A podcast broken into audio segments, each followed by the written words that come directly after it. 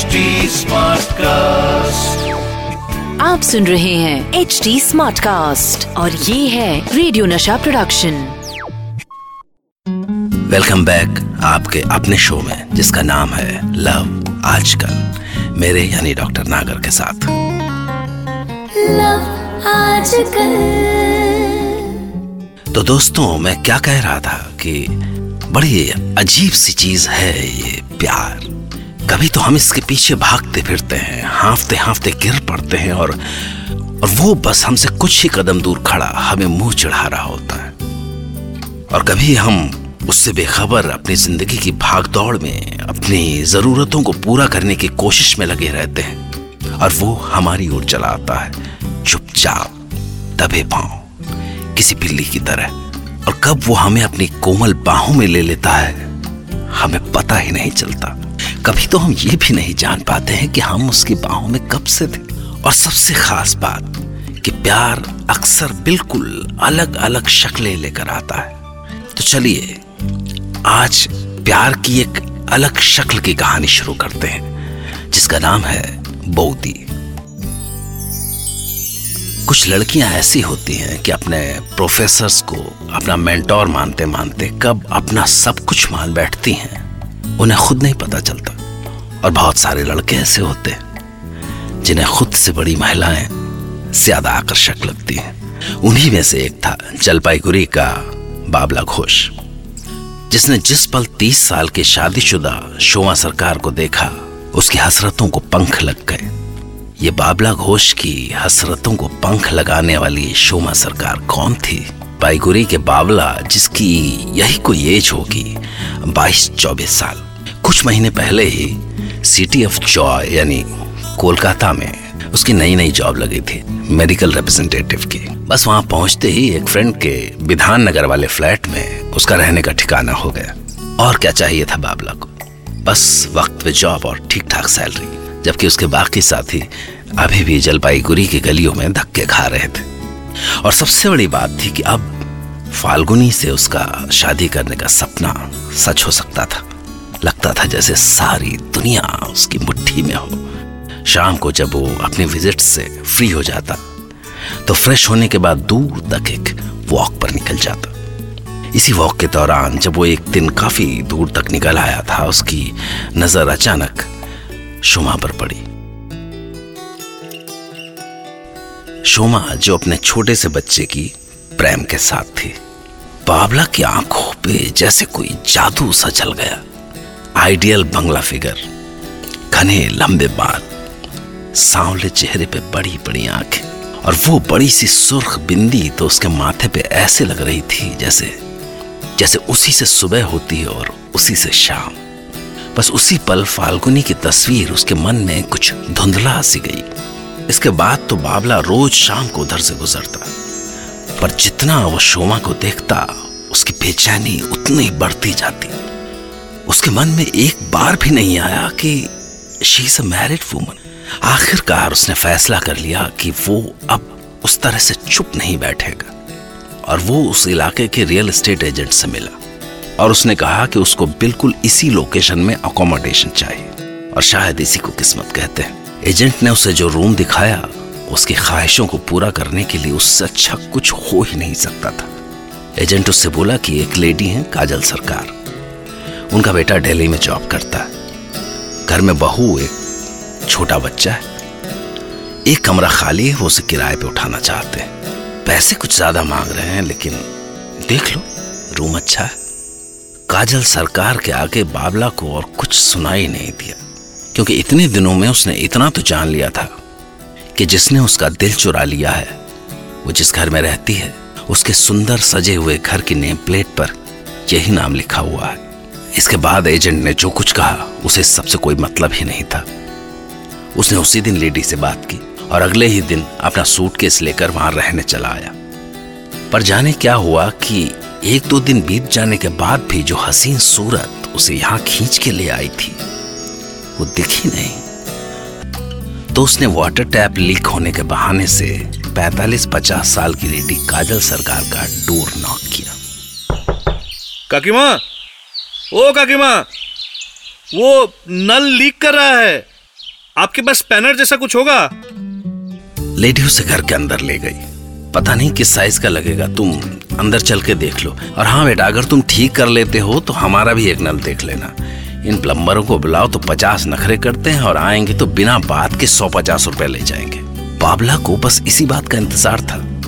वो जानबूझ के स्पैनर ढूँढने में ज़्यादा वक्त ले रहा था कि तभी उसे वो दिखाई दी। शोमा वो छट से बोला नमस्कार बोदी। और उसे पहली बार शोमा की खनकती हुई आवाज़ सुनाई दी। हाँ, नमस्कार नमस्कार क्या बस बाबला को इसी शुरुआत की तो ज़रूरत थी। इसके बाद तो कभी अपनी कंपनी के गिफ्ट्स देने के बहाने उनके आँगन में पहुँच जाता।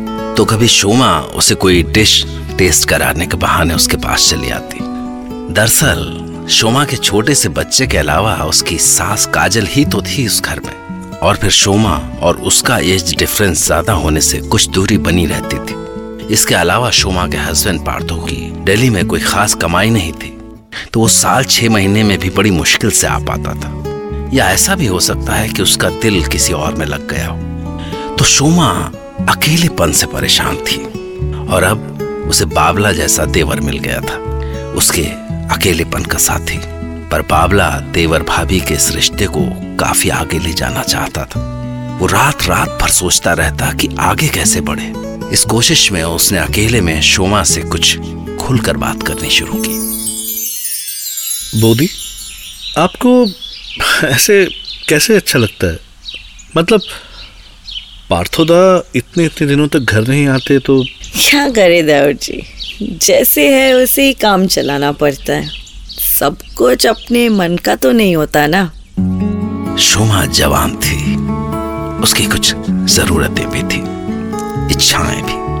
तो वो कितना न चाहकर भी बाबला की ओर झुकती चली गई। और ऐसा तो होना ही था। एक तो हस्बैंड से दूरी और फिर बाबला का उसके साथ बैठकर घंटों बात करना। कुछ लेने या देने के बहाने उसके कोमल हाथों को छूना। और एक दिन बाबला थोड़ा आगे बढ़ा। उसने सोमा से कहा, बोदी, आपको देख के ना दुख होता है। आप हायर सेकेंडरी हैं, कितना काम कर लेती हैं। और इतनी इतनी सुंदर, ऐसा लगता है कि आसमान से उतरी कोई परी। आपके साथ अन्याय हो गया बोधी। आपको तो कोई ऐसा मिलना चाहिए था जो जो आपके पास रहे, आपको प्यार करे। और सोमा के आँसू छलक आए बाबला का हाथ अनजाने ही उसकी पीठ पर चला गया। शोमा कमज़ोर पड़ गई। उसने नज़र उठा के बाबला की आँखों में देखा, पर इससे पहले कि शोमा की आँखें अपनी चाहत बयां कर पाती तभी काजल आ गई और दोनों जल्दी से एक दूसरे से अलग हो गए। इस दिन के बाद से तो शोमा में आने वाले बदलाव को बाबला साफ़ महसूस कर सकता था। शोमा अब खास बाबला के लिए तैयार होती।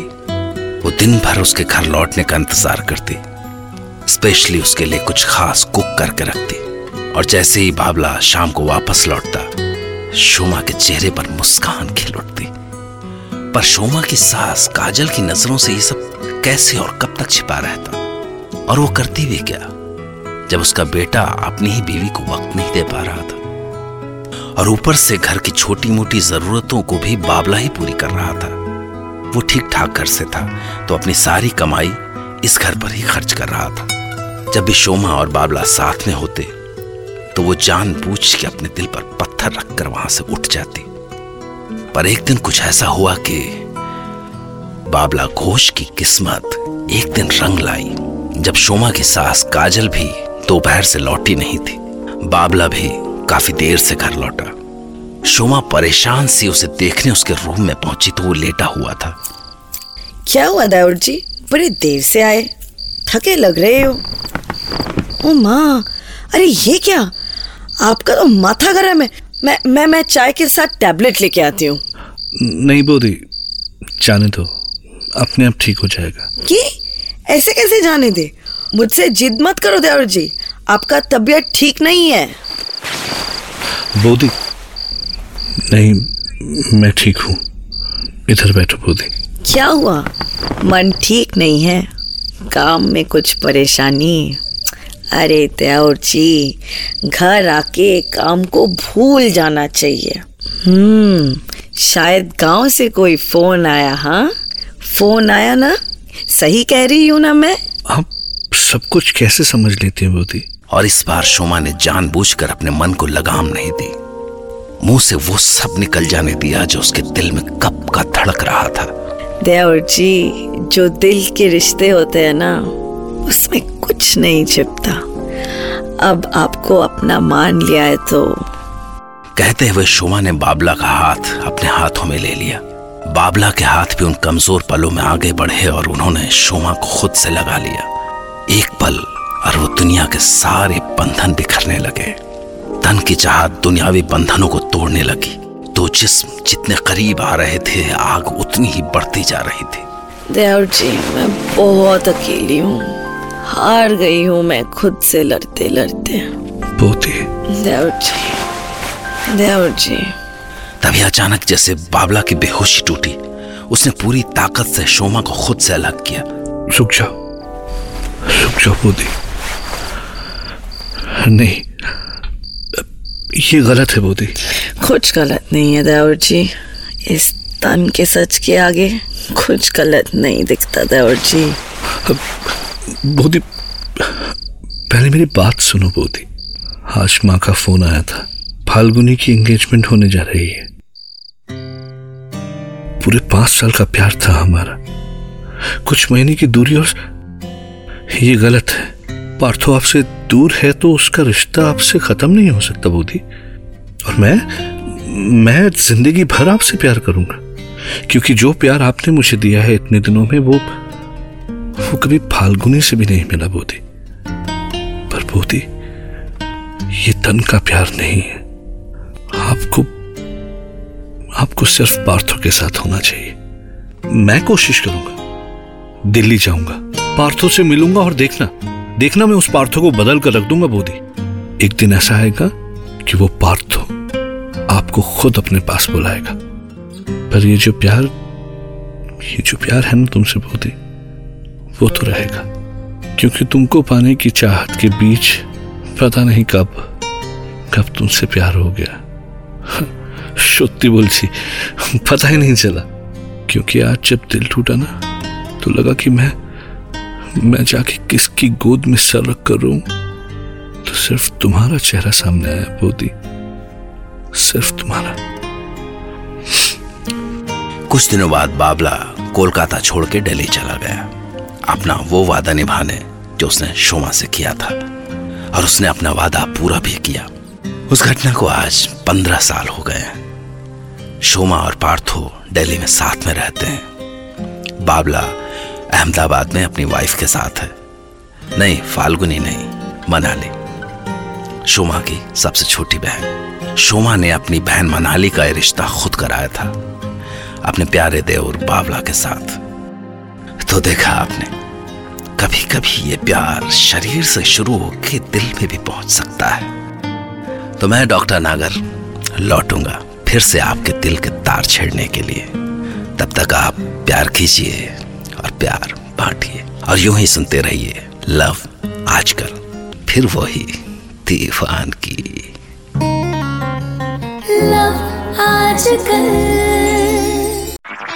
आप सुन रहे हैं एच डी स्मार्ट कास्ट और ये था रेडियो नशा प्रोडक्शन एच स्मार्ट Smartcast.